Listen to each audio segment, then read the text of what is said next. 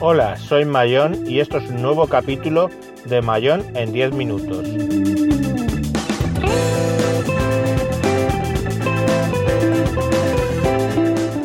Hoy hablaremos de los tablets de 7 pulgadas en Windows 10.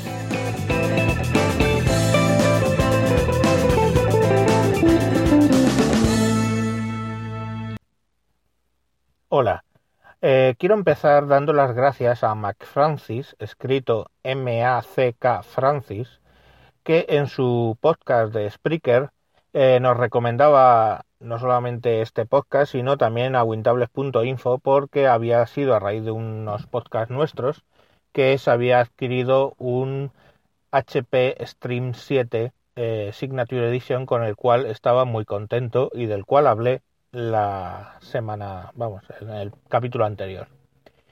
Eh, lo que sí que me gustaría es que comprendamos qué va a pasar con estos tablets de 7 pulgadas cuando vayamos a Windows 10.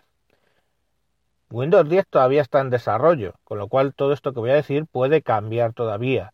De hecho, hay eh, algunos de los eh, participantes en wintables.info que realmente confían en que cambie ese eh, plan que tienen hecho para ellos. Desde un principio se dijo que los tablets de 7 pulgadas o menos, o sea, en realidad inferiores a 8, no iban a tener escritorio en Windows 10. Lo cual, pues bueno, eh, chirría bastante porque eh, digamos que la iniciativa de Microsoft de tener tablets sin escritorio murió con Windows RT. Eh, Windows RT tenía solamente el entorno Metro, el entorno Modern UI o Modern UI, como lo queréis decir, y eh, no tenía escritorio realmente, excepto para alguna aplicación propia de Microsoft, pero vamos, era irrelevante. El problema fue que, bueno, pues como las aplicaciones, como bien plantea Mac Francis en su eh, Spreaker, pues no están todavía muy desarrolladas en lo que es el entorno Metro, hay no muchas y algunas realmente obsoletas, pues eh, esto nos genera algunas dudas de si comprarnos un tablet de 7 pulgadas. Quiero contaros qué es lo que hasta fecha de hoy está planeado. Lo que está planeado hasta fecha de hoy es que tú cuando utilizas tu tablet de 7 pulgadas sin monitor externo, sin teclado ni nada por el estilo, solo tendrías acceso al entorno Metro, al entorno Modern UI y a las aplicaciones que encuentras en la tienda de Microsoft.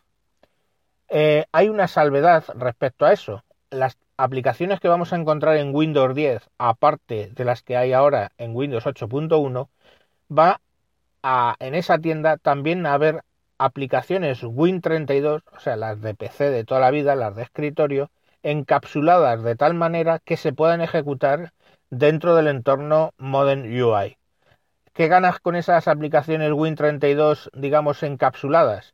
Pues que eh, son más seguras porque siguen eh, los protocolos de sandboxing, de no te puedes salir de tu entorno, que se usa de hecho en aplicaciones de Mac, por ejemplo, y que de hecho es la base de las aplicaciones Metro, con lo cual tienes esa ventaja de que tú sabes que esa aplicación que tú te has bajado de la tienda de por sí va a ser segura y no va a poder atacar el resto del PC ni se le va a poder atacar a ella.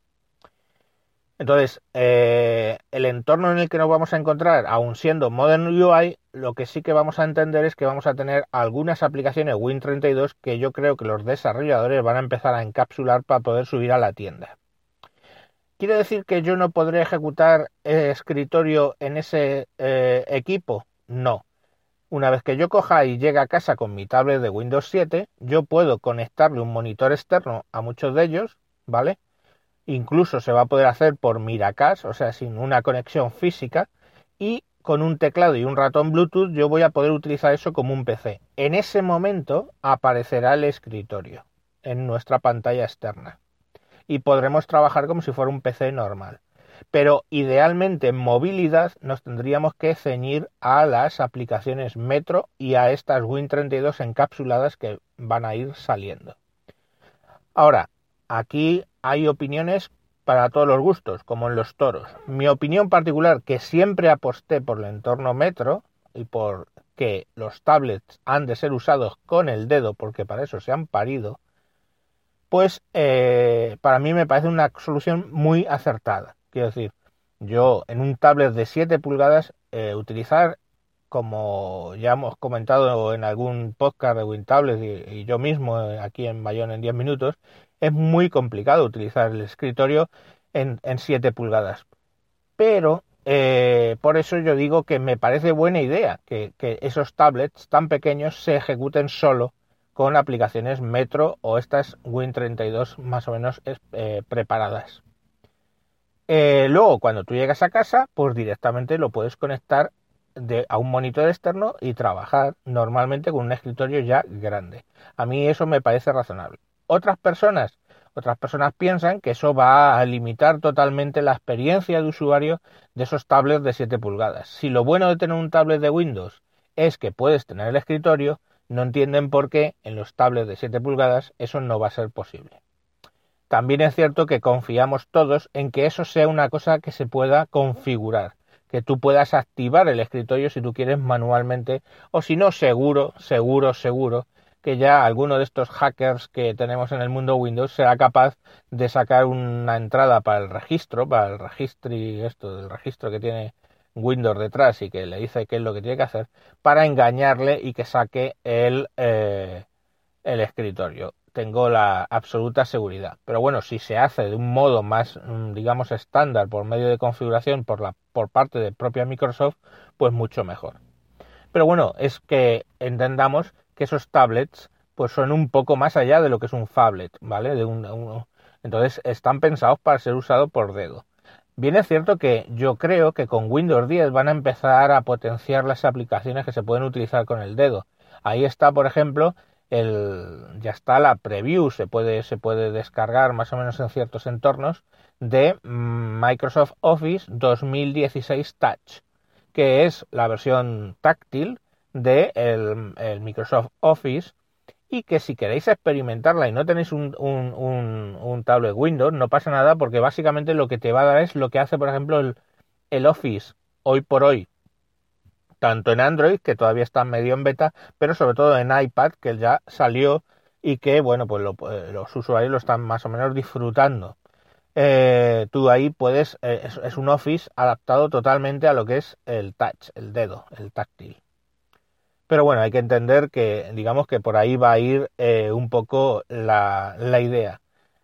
Mm, ¿Cómo se desarrollen esas aplicaciones encapsuladas en Win32 que nos darán más posibilidades a, a los tablets estos de 7 pulgadas? Pues no lo sabemos en realidad pero lo que está claro es que yo creo que los desarrolladores son los primeros interesados en que sus aplicaciones estén en la tienda de Microsoft, punto número uno, y punto número dos, en esa tecnología que va a hacerles que sean unas aplicaciones en las que el usuario pueda confiar ciegamente, cosa que sabéis que en la plataforma Windows siempre se cuestiona sobre el tema de la seguridad.